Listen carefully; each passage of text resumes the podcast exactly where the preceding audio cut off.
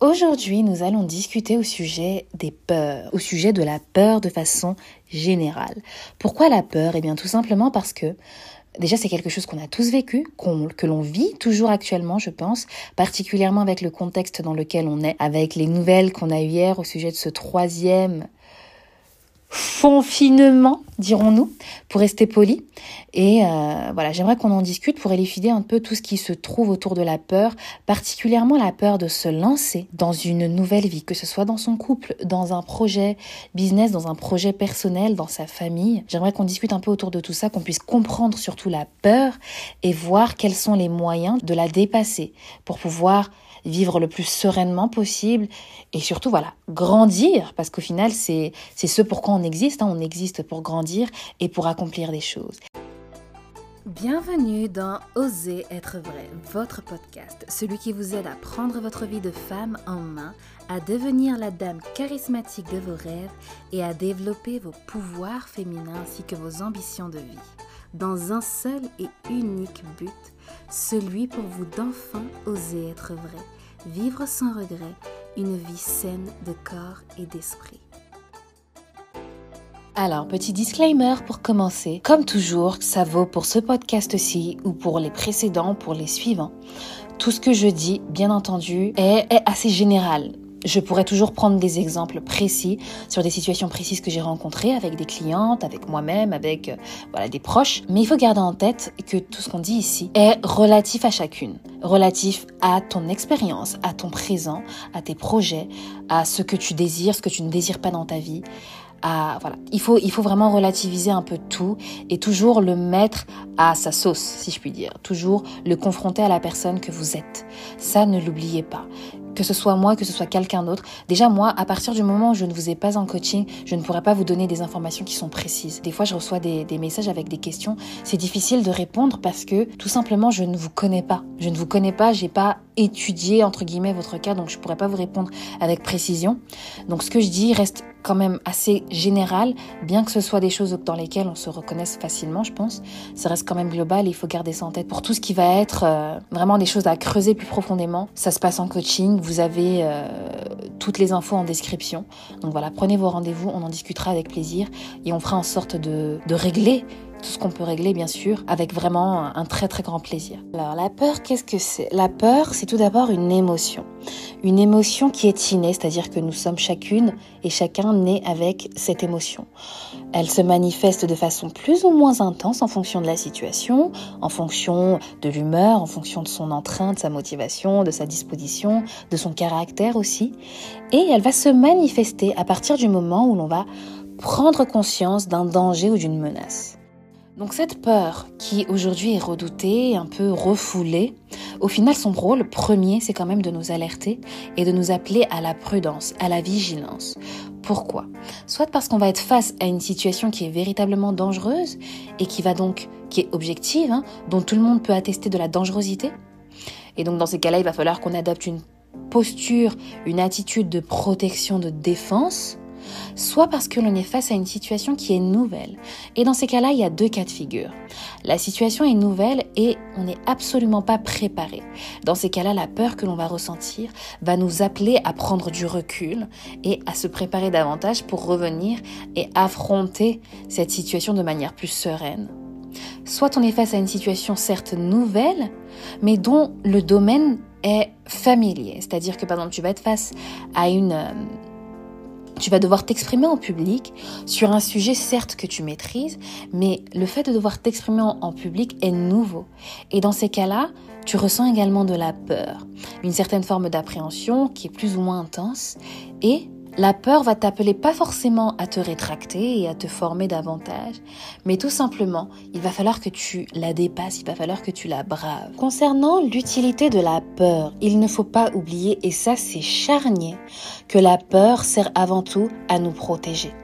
La peur sert à nous protéger. Je me rappelle une question que j'avais demandée à mon père il y a quelques années. Euh, j'étais avec mon petit neveu et il avait peur, je crois, de se rendre dans une pièce. Il disait voilà, j'ai peur de la sorcière, j'ai peur du loup. Bref, il avait peur de quelque chose. Et du coup, moi, ce que je me suis demandé, c'est voilà, mais pourquoi est-ce qu'on raconte aux petits des histoires de sorcières, des histoires de loups, des histoires qui font peur? Parce que du coup, après, ça les bloque et ils n'arrivent plus à faire des choses toutes basiques qu'ils arrivaient à faire quand ils étaient plus jeunes. Et ce que mon père m'a dit, et c'est quelque chose que je n'ai pas oublié jusqu'à aujourd'hui, ça fait, ça fait déjà quelques années, c'est que bah, on leur raconte ça tout simplement pour leur apprendre le danger. Donc voilà, gardons en tête que la peur sert avant tout à nous prévenir d'un danger et donc à nous protéger, à nous appeler à être prudente. Donc à chaque fois que tu vas avoir peur d'une chose, d'une chose qui est palpable ou d'une chose qui ne l'est pas, c'est tout simplement pour que tu apprennes à te prémunir d'un certain danger. Le danger peut être physique, ça peut être le feu, ça peut être un couteau, ça peut être une arme, mais ça peut aussi être quelque chose de beaucoup plus subtil. Ça peut être par exemple la peur de s'exposer, de, de parler en public. Et dans ces cas-là, il va falloir que tu te protèges de cette menace. La protection va revêtir quelle forme peut-être pour toi? D'apprendre à t'exprimer d'une certaine façon, à être plus éloquente, à être plus à l'aise sur scène, à être plus à l'aise quand tu es face à d'autres personnes. Une autre peur tout aussi subtile, mais qui peut véritablement être une peur, ça va être la peur de l'intimité, qui va en masquer une autre qui est la peur du jugement.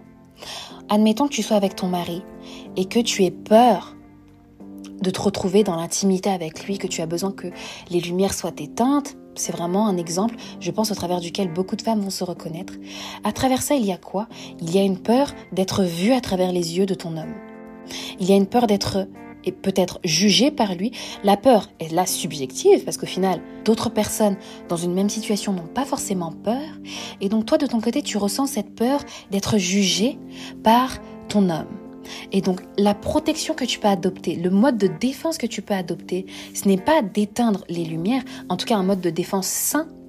Le mode de défense le plus sain que tu puisses adopter, c'est d'abord de travailler sur toi, de travailler sur ta confiance personnelle, de travailler sur ce qui te fait défaut pour que tu puisses avoir une image de toi aussi aussi euh, négative pour avoir peur de, de, te montrer vraiment à nu aux yeux de la personne qui est censée partager ta vie.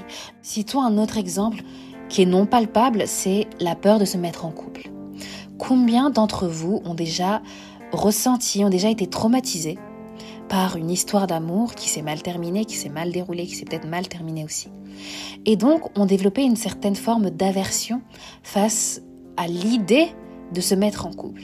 Et donc à chaque fois que tu vas te retrouver dans une situation où euh, tu vas être peut-être dans une étape de flirt avec un homme, et après cette étape-là, il va falloir donc passer à un autre niveau. Et là, tu vas tout naturellement t'auto-saboter. Et c'est la forme de protection que tu utilises face à cette peur de te mettre en couple, qui est peut-être liée aussi à une peur d'être jugé, à une peur, à un manque de confiance, à un manque d'estime de soi, à un traumatisme, à un manque de confiance envers autrui. Et donc dans ces cas-là, toi, ton mode de protection, ton mode de défense, c'est l'auto-sabotage.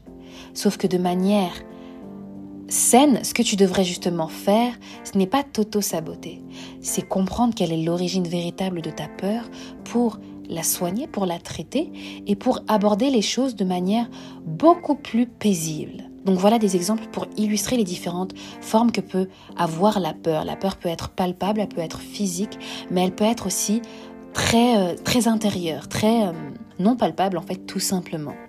Et il y a donc différentes façons de se protéger face à une menace, face à un danger. Alors revenons-en à la peur et particulièrement à la peur de se lancer. Et là, je vais vous parler un petit peu de moi. Peut-être que certaines d'entre vous se, euh, verront à travers mon histoire. Il y a quelques années, j'ai fait un burn-out. Donc c'était au début de ma vingtaine. Euh, à l'époque, j'étais même pas encore euh, bien installée dans le monde du travail. Donc j'étais juste, j'avais un job étudiant. J'étais hôtesse, hôtesse d'accueil hôtesse d'accueil et j'étais en même temps étudiante et j'avais énormément de cours, beaucoup de cours, je travaillais quand je n'étais pas à l'école et c'était juste énorme. Donc c'était du lundi au samedi et parfois même le dimanche, j'étais on, pas de temps de repos. Et un jour, je suis arrivée sur mon lieu de travail et j'ai tout simplement fondu et explosé à la fois.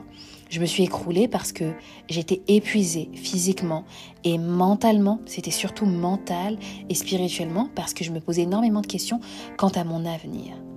Littéralement, je sentais que la voie dans laquelle je me dirigeais n'était pas faite pour moi. À côté de ça, je sentais que c'était la voie dans laquelle me poussaient mes proches.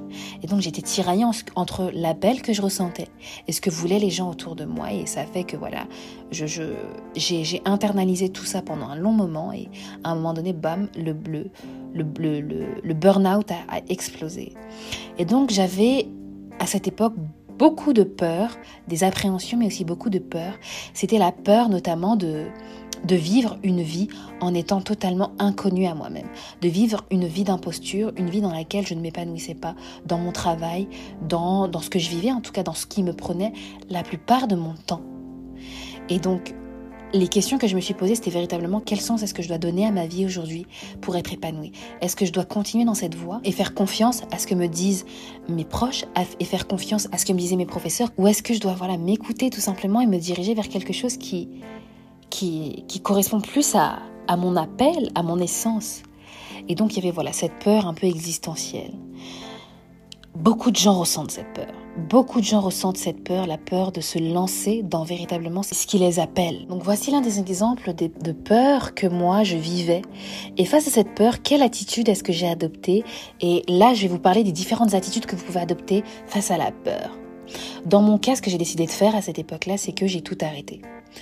À l'époque, je pouvais entre guillemets me le permettre. J'étais chez mes parents, donc j'avais ce qu'il me fallait pour vivre, à savoir un toit sur la tête, de quoi me nourrir.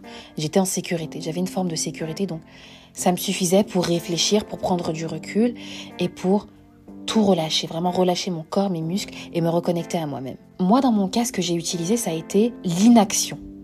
Dans un premier temps, il fallait que je m'arrête pour m'écouter. Et c'est ce que je vais vous conseiller à vous, c'est que à un moment donné, quand vous sentez que vous êtes submergé, que vous n'arrivez plus à réfléchir, il va falloir appuyer sur le bouton pause.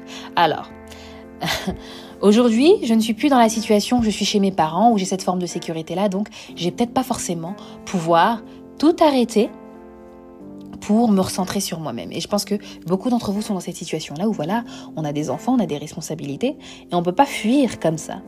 Mais voilà, il va falloir trouver le moyen d'appuyer sur le bouton pause pour se recentrer sur soi pour se parler à soi-même et écouter ce qui nous est dit. Reprendre contact avec son énergie féminine, véritablement. Parce que justement, moi, à cette époque-là, j'étais submergée d'énergie masculine autour de moi et en moi, et c'était juste plus vivable. Donc voilà, prenez le temps de vous arrêter et de, vous écouter. C'est très très important. Donc voilà, les formes de, de, de réaction, d'action que vous pouvez avoir face à la peur, c'est soit l'inaction, donc là, vous arrêtez tout et vous décidez. Ça peut être une inaction vraiment très, très, euh, très néfaste dans le sens où voilà, vous décidez de ne plus rien faire et juste d'être là, passivement, d'attendre ce qui va se passer. Soit vous pouvez adopter une attitude de fuite, c'est-à-dire que moi, dans mon cas, j'aurais très bien pu me dire, Chloé, écoute, ok, t'as toutes ces idées-là en tête, arrête, arrête juste d'y penser et continue dans ce que tu fais. Peu importe que ça te mette mal, continue juste. Et là, vous fuyez en fait la réalité. Vous fuyez ce qui se passe à l'intérieur de vous. Vous fuyez l'appel, les signaux d'alarme qui se font retentir en vous. Donc voilà, on a ces deux modes de, de, de réaction, l'inaction, la fuite, mais il y a aussi la contre-attaque. La contre-attaque, c'est par exemple dans le cas où vous faites attaquer par un homme, une attaque au couteau par exemple. Au lieu de fuir et d'aller dans la même direction que le couteau, c'est-à-dire si le couteau va vers vous, et ben vous vous reculez. Dans ces cas-là, ce que vous faites, vous, c'est que vous allez vers ce couteau et donc vous contre-attaquez en vous jetant corps et âme vers votre agresseur. Dans mon cas, la forme de contre-attaque que j'aurais pu utiliser, ça aurait été tout simplement de me dire Ok Chloé, là tu es assaillie par tout un tas de choses. Fais une pause certes pendant un moment, mais vois dans quelle mesure est-ce que tu peux tourner ces choses-là à ton avantage. C'est-à-dire qu'au lieu de te laisser submerger, au lieu de te laisser désactiver par ces choses-là, non, utilise-les et tourne-les à ton avantage. Et donc c'est aussi pour ça que j'ai créé Règne, c'est que ça, c'est une stratégie que vous pouvez adopter. Si jamais vous vous retrouvez dans cette situation-là où vous sentez que le burn-out vous pend c'est de faire une pause et de vous dire, voilà, dans quel cas est-ce que je peux tourner tout ce que je vis là à mon avantage.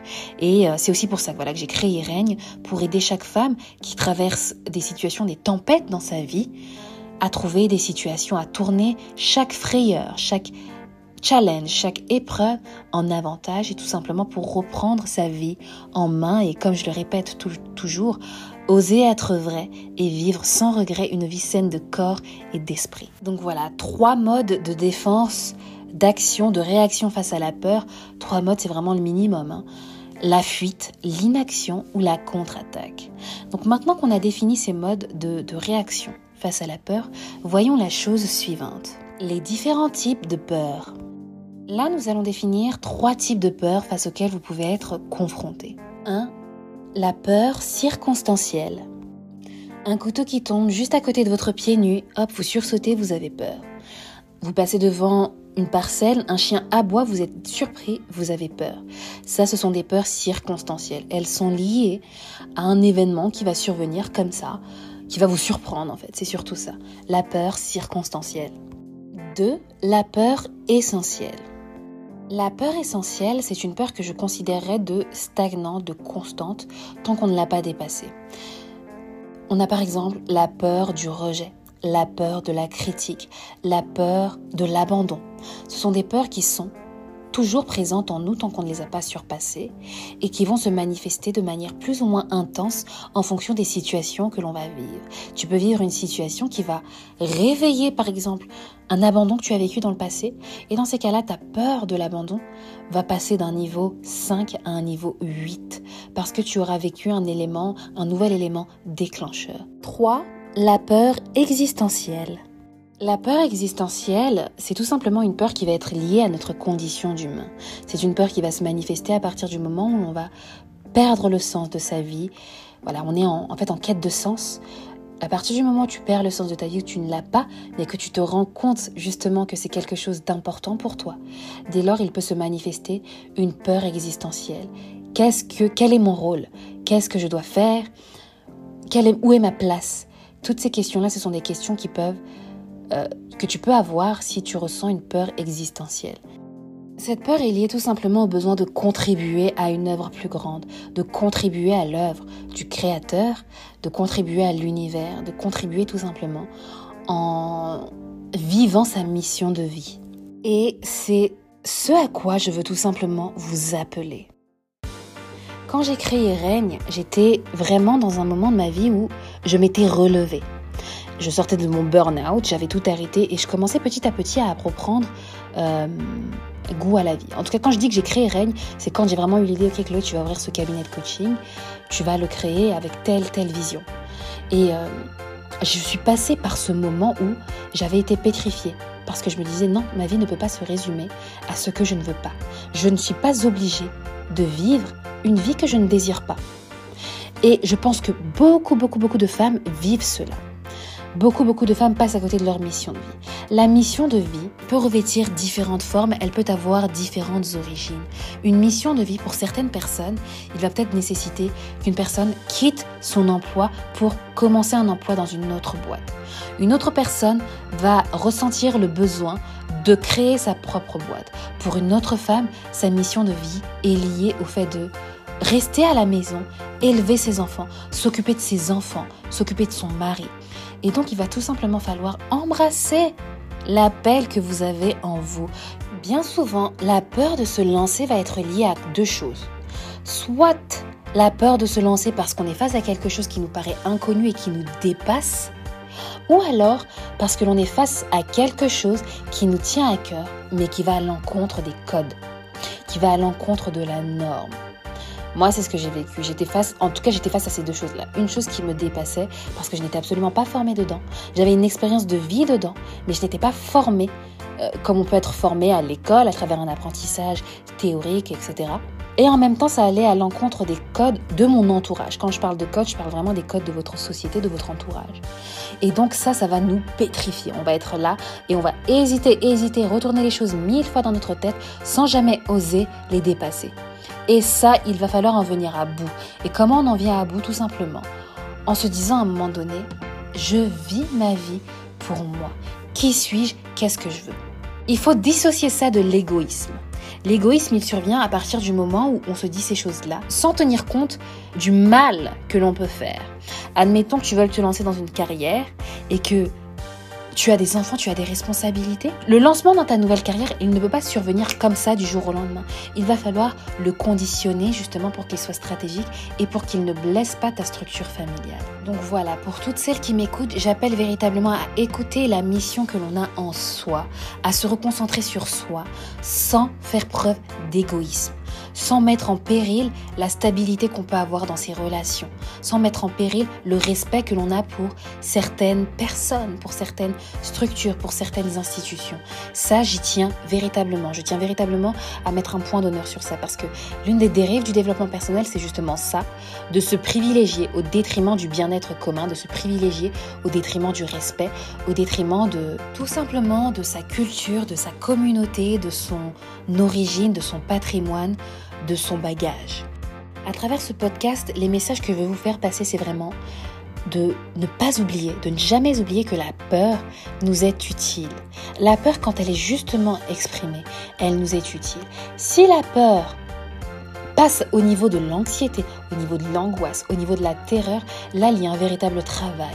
À partir du moment où la peur que vous avez va vous paralyser et vous empêcher d'aller de l'avant, il va falloir travailler dessus pour déconstruire certains modes de pensée, certaines habitudes, certaines réflexions que vous pouvez avoir et qui vous immobilisent. Ayez conscience que la peur que vous avez, les peurs que vous avez, sont les signaux d'alarme pour un axe d'amélioration pour votre vie, pour une vie en général beaucoup plus épanouie, une vie vécue beaucoup plus en harmonie avec vous, avec votre intérieur, avec votre féminité divine. Donc si aujourd'hui vous avez peur de vous lancer dans n'importe quel projet qu'il soit, la question que moi je vais vous poser, les questions que je vous invite d'ailleurs à vous poser, c'est qu'est-ce que vous ressentez au fond de vous? Vers où tend votre paix? Quelle est l'idée qui vous traverse l'esprit et qui vous apaise? Qu'est-ce qui fait qu'aujourd'hui vous vous reconnaissez? À travers quoi est-ce que vous sentez que vous vous reconnaissez? Aujourd'hui dans votre quotidien, quelles sont les choses qui vous irritent? Quelles sont les choses qui vous sortent de vos gonds? Qu'est-ce qui fait que vous avez perdu votre essence? Qu'est-ce qui fait que par le passé, vous vous sentiez peut-être plus entière, plus vous Posez-vous toutes ces questions et à travers ça, véritablement, vous pourrez déterminer l'origine de vos peurs et aussi, vous pourrez trouver le moyen d'en venir à bout, de les surmonter. Vous êtes des femmes charismatiques, j'aime à le dire. Chacune a un charisme en elle. Je ne parle pas juste du charisme d'être bien en apparence, de savoir bien s'exprimer. Non, le charisme, c'est véritablement le don que l'on a en soi. À l'origine, c'est ça. Et c'est à travers ce don-là que l'on est capable de rayonner et d'avoir ce charisme apparent que tout le monde aujourd'hui connaît. Quel est votre charisme, mesdames? Que ce charisme-là soit plus fort que la peur qui vous habite et qui vous empêche de vous lancer. Si vous avez des questions, n'hésitez pas. Posez-les-moi en commentaire. Je me ferai une joie de vous y répondre. Et pour celles qui veulent aller plus loin, les rendez-vous sont ouverts. Prenez votre rendez-vous. Je suis là pour vous. Je vous écoute du fond du cœur et je vous soutiens tout simplement à vivre une vie épanouie. Une vie épanouie ne signifie pas que vous vivrez une vie qui sera rose tous les jours. Une vie épanouie, c'est une vie dans laquelle on grandit. On a des difficultés, mais on les brave, on les dépasse et on est toujours dans ce processus d'évolution positive. Portez-vous bien, prenez soin de vous et des vôtres et osez être vrai pour enfin vivre une vie vécue sans regret.